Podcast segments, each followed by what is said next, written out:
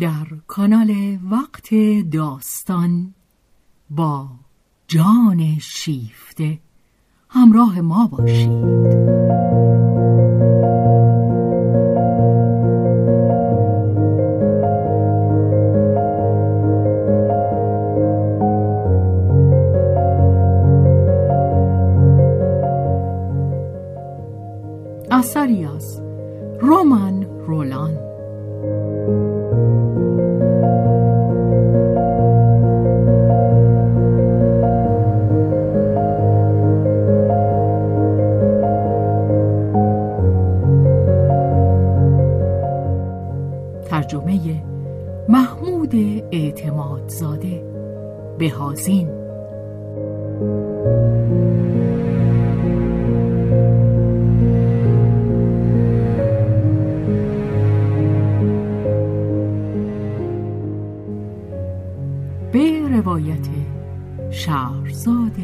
فتوهی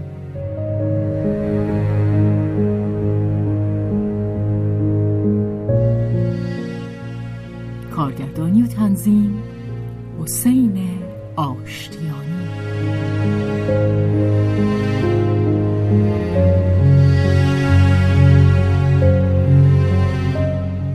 جلد دوم. مادر و پسر. بخش سوم.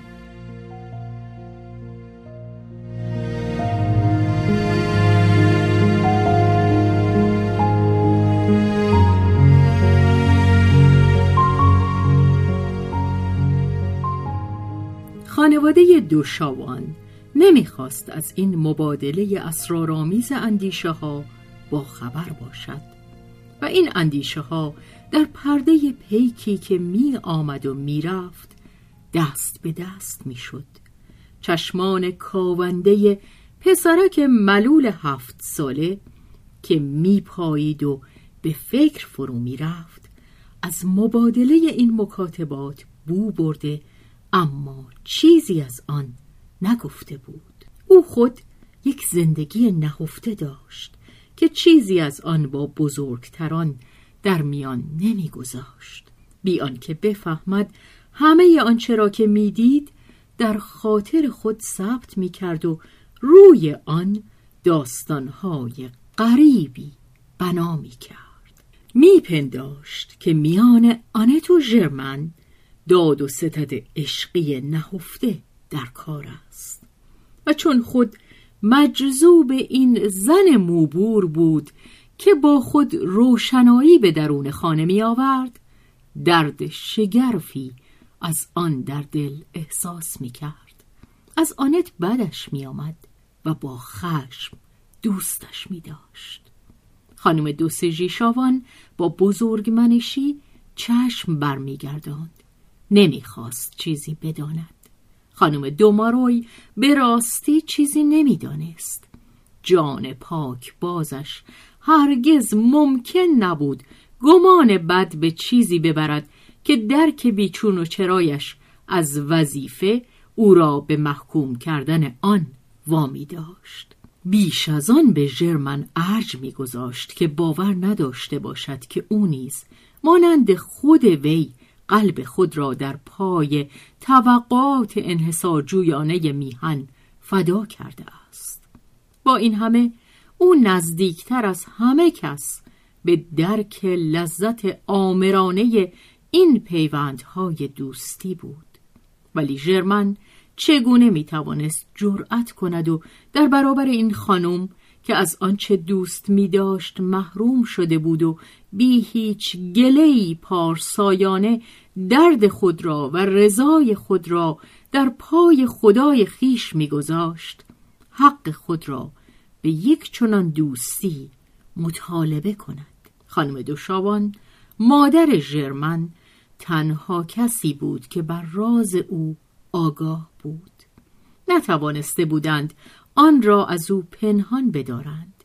مادر میدیدش که نامه هایی می نویسد و می. خود او رازپوشانه نگه دارنده آن نامه ها بود. نمی توانست تایید کند نه نکوهش. پسر بزرگ سال خود را می‌دید که بیماری بنای هستیش را ویران می کرد. دیگر از قضاوت سر باز می‌زد. می‌خواست که دست کم پسرش از این یگان شادی برخوردار باشد. از آن بر خود میلرزید که مبادا این راز برملا شود و میان بیمار و دیگر افراد خانواده ستیزه ای درگیرد که در آن قلب او از دو طرف به یک اندازه لگدمال شود. زیرا از یک سو می اندیشید که حق با خانواده است اما از سوی دیگر پسرش پسرش بود. قانونی هست و چیزهایی فراتر از قانون خانم دوسژی شابان هم هرچند که سازش ناپذیر بود باز بی آنکه بدان اعتراف کند این حق ممتاز را که با نص قانون معارضه دارد به رسمیت می شناخت. او خواهر بود مرگ را بر چهره ژرمن می‌دید و در برابر مرگی که فرا می رسید دم در می کشید. امکان نداشت که نداند چیزی را از او پنهان می دارند. ولی خود چنان رفتار می کرد که آن چیز بر او پوشیده بماند. پیش از دخول به اتاق بیمار از سر احتیاط بلند حرف می‌زد تا فرصت آن باشد که نگذارند چیزی را که نمی بایست دیده شود ببیند رنجش او از آنت بود که رفت و آمدش در آن خانه بیشتر می‌شد. و او چیزی از آن نشان نمی‌داد مگر رفتاری سرد و یخبسته. بی آنکه هرگز پا از جاده ادب محض بیرون گذارد. و همین در میان دو زن که هر دو آنقدر دانا بودند که بدانند نگفتن چه معنی دارد کافی بود. دیگران آنت را مسئول ماجرایی می‌دانستند که در آن او آلتی بیش نبود و این را آنت بی آنکه خم به ابرو بیاورد میپذیرفت. فقط برای ژرمن بود که او به آن خانه میآمد. باقی برایش یکسان بود. اما آنچه برایش یکسان نبود پی بردن به ناتوانی خود در یاری به آن دو دوست بود. نامه های زندانی یک بار قطع شد. یک بیماری واگیر در اردوگاه پاره دستورهای تنبیهی چندین هفته همه این مکاتبات را متوقف کرد. این سکوت نگران کننده تب بیمار را بالا می برد پس از یافتن چشمه دوباره گم کردنش تشنگی را سختتر می کرد ژرمن خشک و سوزان همچون بیابان شده بود. آنت را هر روز با نگاهی طلبکار و خشمگین پذیره می‌شد. از اینکه انتظارش را بر نمی آورد از او دلتنگ بود. این تحریک روحی بیماریش را شدت بخشید و بیماری به نوبه خود بر تحریکش افزود. پس از یک دوره سکون ظاهری که پنداشتی اثر مسمومیت گاز در او متوقف شده است بار دیگر با نیروی بیشتر در کار آمد و به اندامهای درونی حمله برد. پس از چند روز بهبود گونه فریبنده بیماری ناگهان شدت یافت و هرگز ممکن نشد دانسته شود که ضایعات آن متوجه کدام سو خواهد بود. زیرا بیماری اشکال گوناگونی به خود می گرفت و هنگامی که گمان می رفت در یک نقطه واپس زده شده است از نقطه دیگر سر بر می آورد. آتش درون خانه را می خورد. از بیرون شوله های آن را که بیرون می‌زند خاموش می کند. ولی فقط هنگامی به کانون آتش سوزی می رسند که خانه ویران شده باشد. از آن پس بر همه مشهود گشت که نمی‌توان چاره کار کرد. ژرمن این را بهتر از هر کسی می‌دانست. نیروهایش در نبرد با دشمن نهفته فرسوده می‌شد و حس می کرد که شکست خورده است. در این پیکار بیهوده خلق و خویش تغییر یافت. بیمار که خود را جمع کرده در حال دفاع مداوم است دیگر ملاحظه دیگران ندارد. خودخواهیش یاریگر اوست. دیگر جز به خود و بیماری خود و آرزوی خود نمی اندیشد. در این شبها که ژرمن گویی بر تل هیزم افروخته شاهد زبان کشیدن آتش بود آرزوی دیوانوار به دیدن دوست پیش از آن که خود به تمامی بسوزد در او سر برداشته بود مادرش با بیمیلی میگذاشت که آنت به اتاق وارد شود زیرا خود بیمار چنین طلب می‌کرد ولی چندان دیگر با هم حرف نمی‌زدند. دیدارشان در توقفی خاموش میگذشت. وقتی که آنت وارد می‌شد چشمان ژرمن در او میکاوید. سپس با سرخوردگی خاموش می‌شد و همه نیرویش بر رنج او تمرکز مییافت. آنت بیهوده میکوشید که توجهش را از آن منصرف بدارد. هیچ چیز. علاقه در او بر نمیانگیخت.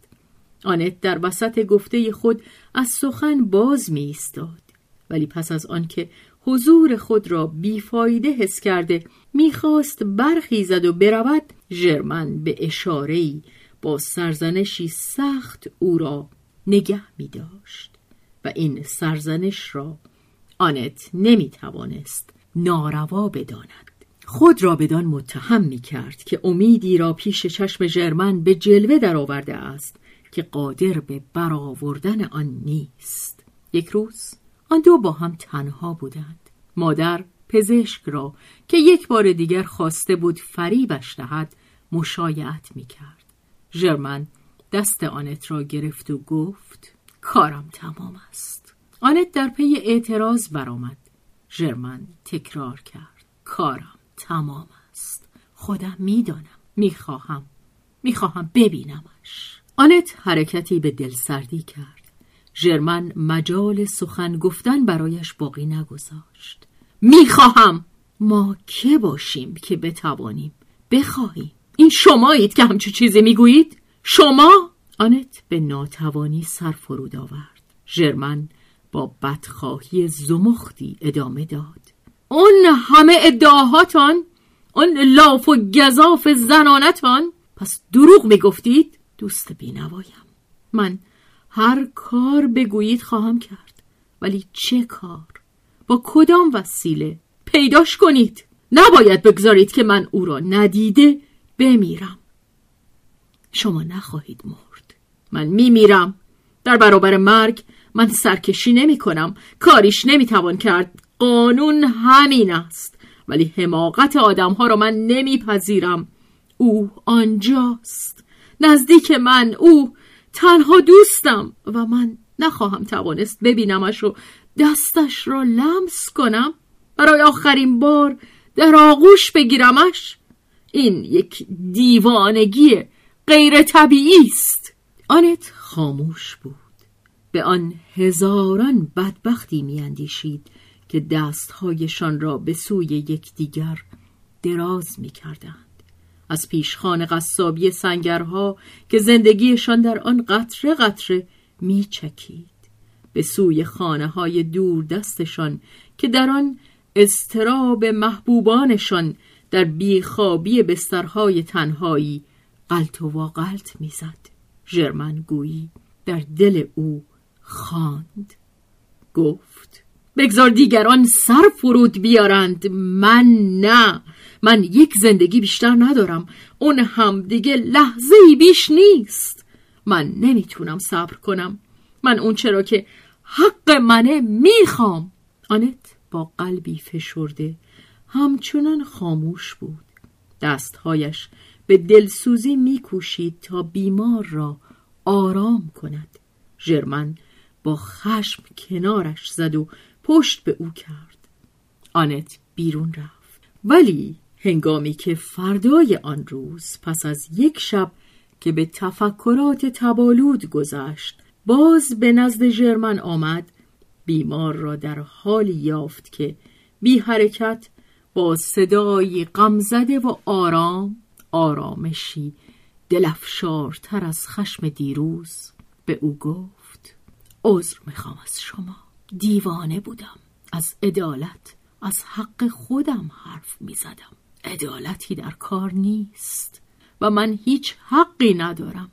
بدا به حال کسانی که از پا میافتند. کاری جز این ندارند که رویشان را بر زمین فشار دهند و دهانشان را پر از خاک کنند تا فریادشان خفه شود.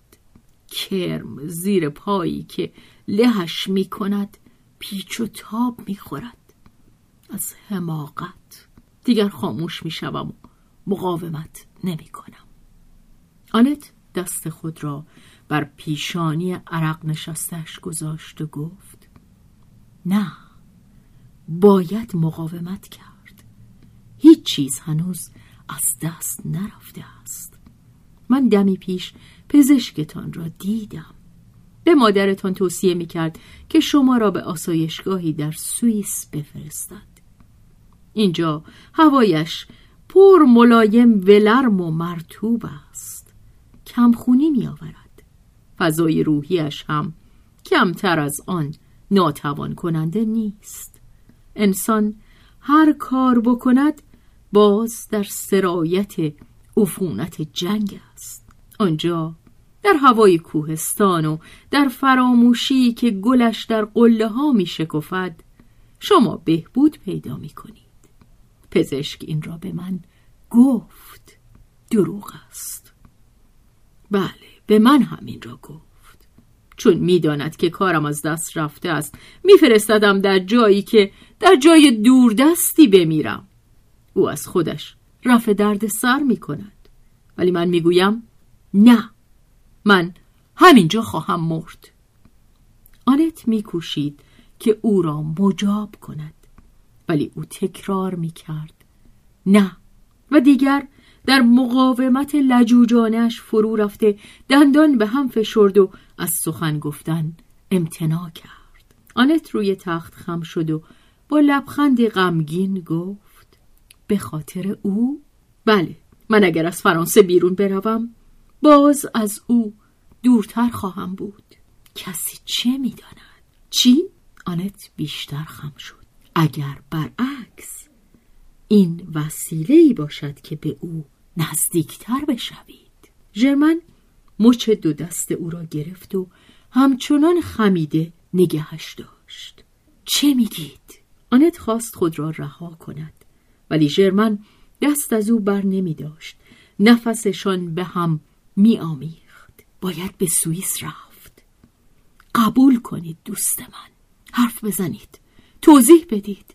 ببینم چی میگید. آنت در وضعی ناپایدار روی پشتی خم شده. دو کف دستش را برای آنکه نیفتد بر پیکر بیمار تکیه داده بود. با صدایی آهسته و شتاب زده گفت گوش کنید. همچون مطمئن هم نیست. همینقدر یک احتماله شاید بیجا باشه که من این رو به شما میگم. ولی سعی خودم رو می‌کنم. حاضرم. همه چیز رو به خطر بندازم. ژرمن مچ دستهای او را میفشرد. بگید. بگید. دیشب من فکر کردم. و در آمدن به اینجا وقتی که شنیدم از مسافرت به سوئیس حرف می‌زنند گفتم اگر او بتواند فرار کند ژرمن آنت را در آغوش فشرد. آنت چهره به چهره ژرمن روی تخت افتاد. ژرمن دیوانوار به هر جای او که رسید بوسه داد و چشمانش بر بینی بر گردن آنت از حیرت زدگی چند ثانیه طول کشید تا توانست حرکتی به خود دهد. در کنار تخت لغزید و به زانو افتاد و سرانجام برخاست. ژرمن بر آنچه می‌کرد آگهی نداشت. روی ملافه های نامرتب خود اندکی بلند شده فریاد می‌زد شما فراریش خواهید داد. برام اونو به سوئیس خواهید آورد. ساکت. ژرمن خاموش شد. هر دو منقلب بودند. نفسی تازه کردند. وقتی که آنت توانست از نو حرکت کند و حرف بزند به او اشاره کرد که دراز بکشد. ژرمن فرمان برد. آنت ملافه ها و پشتی را مرتب کرد. ژرمن با سربراهی بی آنکه حرکتی کند میگذاشتش که به کار خود برسد. پس از پایان کار آنت در پای تخت نشست و هر دو با از یاد بردن آنچه گذشته بود راستی که پای این در میان بود راستی که پای آن در میان بود. بار دیگر آهسته به نقشه‌ای که در اندیششان سر برآورده بود پرداختند. آنت به پاریس رفت. دوست سابق خود مارسل فرانک را دید که اونیفرم بس زیبایی به تن راست کرده بود. این کارمند عالی رتبه هنرهای زیبا تازه نمی‌دانم از کدام مأموریت بی خطر اما نه آری از افتخار در روم برگشته بود. اکنون هم وابسته به یک اداره بی سر و آسوده بود که در آن در پشت جبهه و بی هیجان تبالود به کار نجات آثار هنری رسیدگی می‌شد. او در خدمت این جنگ که احمقانه و بنابراین طبیعیش میشمرد زیرا که در نظر او حماقت پیمانه عادی سنجش بشریت بود هیچ شور مفرتی نشان نمی‌داد همچنین بی هیچ مبالغه به درخواست آنت اظهار علاقمندی کرد بیدرنگ با لبخند موافقتی نهفته با لبخند روزگار گذشته آنت را پذیرفت. سرش اکنون تاسی پرشکوهی داشت و او از آن برازندگی دیگری برای خود به وجود می آورد چهرش جوان بود چشمها تیز دندانها زیبا. در رخت سربازی آبی کمرنگ چسبانی که به تن داشت خیلی راحت می نمود. آن دو تنها با هم بودند. پس از مبادله تعارف های آغاز دیدار آنت از راه های کمی دور و دراز منظور خود را از آمدن شرح می‌داد و به دندانهای مارسل که میخندید نگاه می‌کرد. مارسل دوستانه و سر به هوا میگذاشت که او حرف بزند و نگاهش از بالا تا پایین روی او در گشت و تماشا بود آنت سخن خود را قطع کرد. شما که گوش نمی دهید مارسل گفت. طبیعی است که نه. وقتی که پس از این همه مدت می بینمتان کار بهتری دارم. ببخشید ولی با همه این احوال میشنوم. خوب می‌دانم که اگر پیشم آمده اید برای دیدن من نیست. برای این است که از من چیزی بخواهید و من بسیار خوشحال خواهم شد اگر بتوانم برآوردهش کنم. بنابراین چون کاری است که از پیش فیصل یافته نگاهتان می‌کنم. مزدم را پیشکی می‌گیرم. زیاد نگاهم نکنید. من دیگر پیرم به گفته شاعر نیم روز ای شاه تابستان ها می توانید بگویید پاییز. غنیترین رنگ آمیزی ها از آن درختان پاییز است. مردم گلها را بیشتر دوست دارند. من گلها را دوست دارم و میوه ها را. بله بله. شما همه چیز را دوست دارید. میل دارید به من گوش بدهید؟ حرف بزنید. سرابها چشم هستم.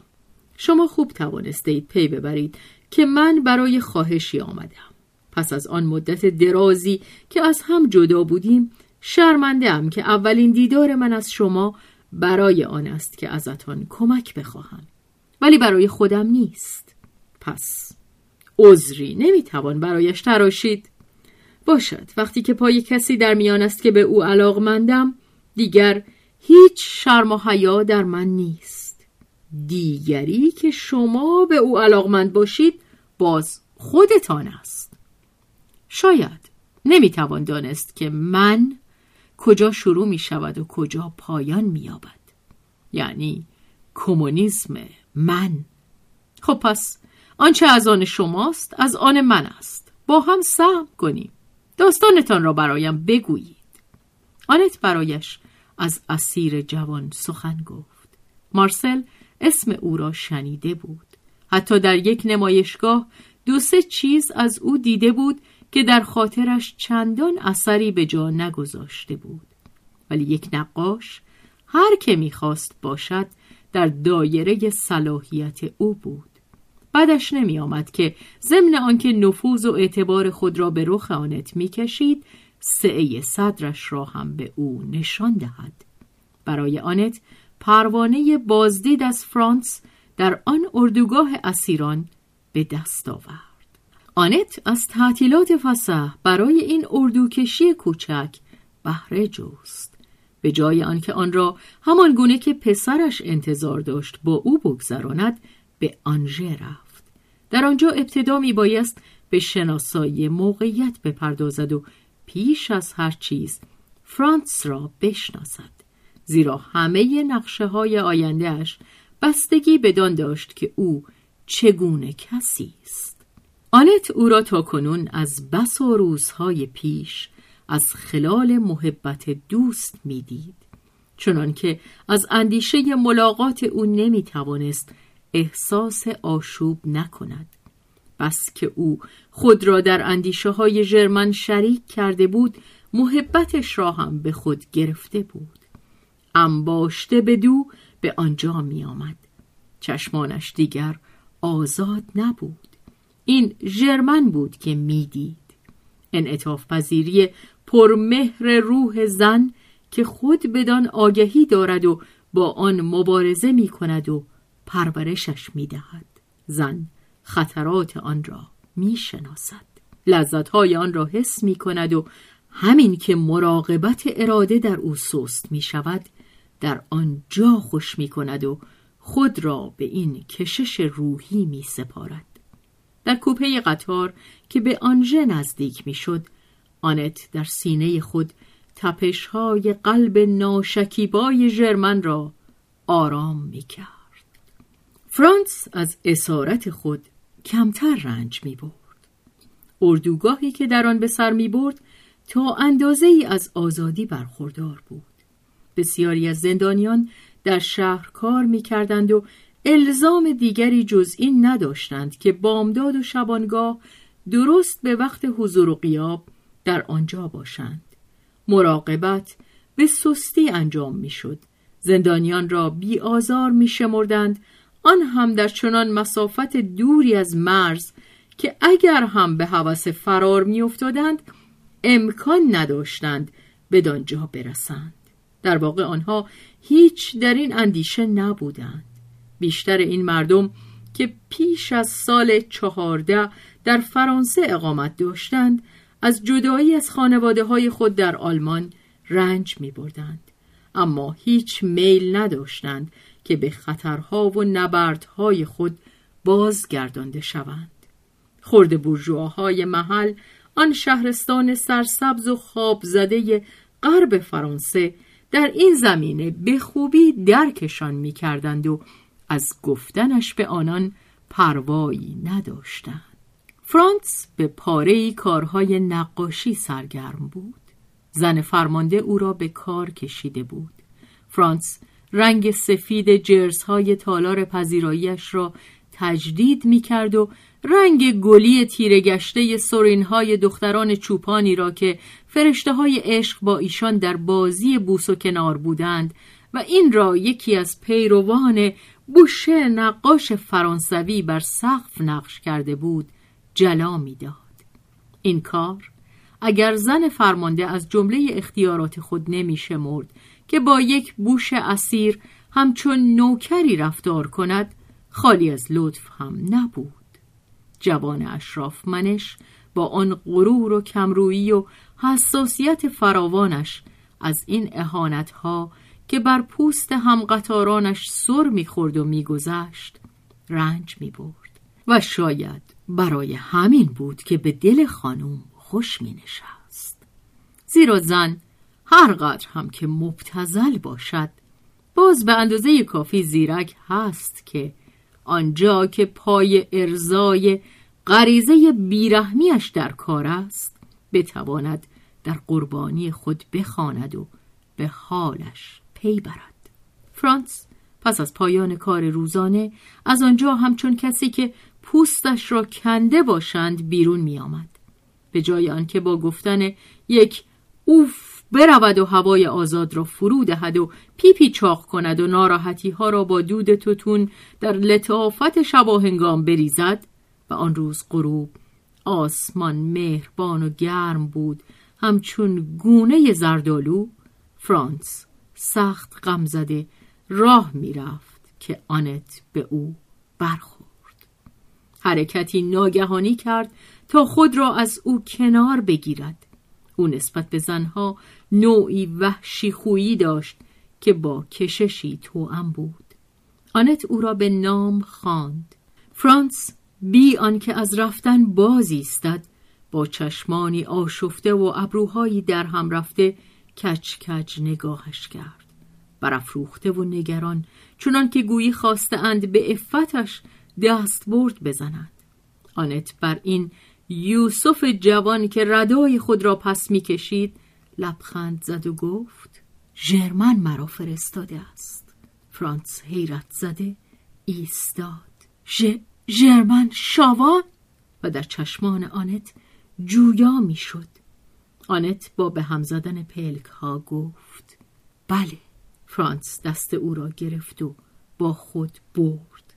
مانند کودکی شتاب زده پیشا پیش می‌رفت و بازوی آنت را گرفته می‌کشید و آنت شگفت زده با آنکه نگران این خطر بود که متوجهش شوند سعی نمی کرد که انگشتان خود را رها کند. ولی دیر وقت بود. جز دخترکی روستایی که به دیدنشان خندید به کسی بر نخوردند. فرانس از یک کوچه فرعی خود را به کشزارها رساند. دیواری نیمه فرو ریخته باغ میوه را احاطه کرده بود.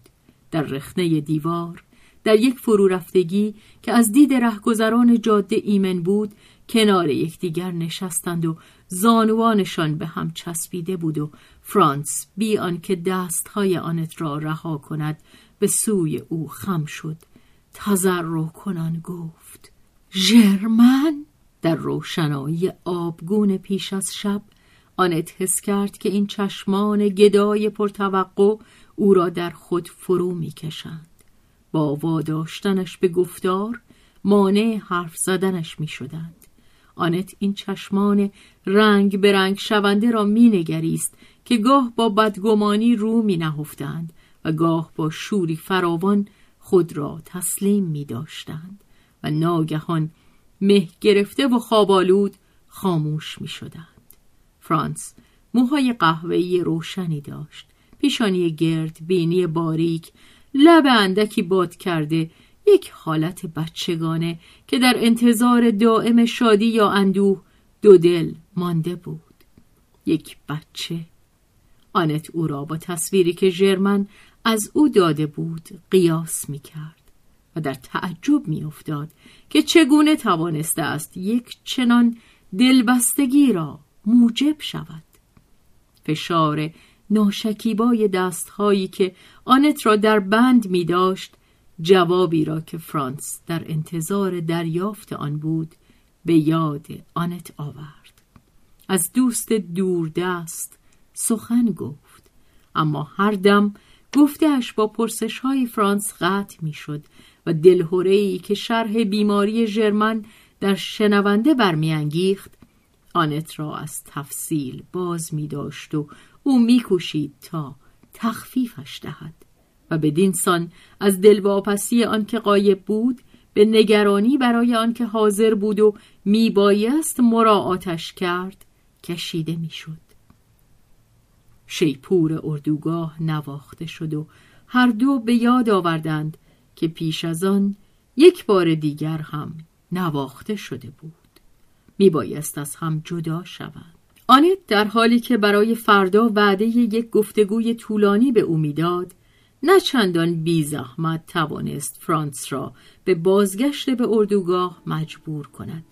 به هنگام جدا شدن از یکدیگر فرانس دستهای خود را بیرون کشید و تازه متوجه دستهای آنت که تا آن زمان رها نکرده بود شد و آنها را نگاه کرد. به دستهای خود نیز نگاه کرد. گفت این دستها او را لمس کرده اند و چهرش را بر کفهای آنت نهاد و آنها را بویی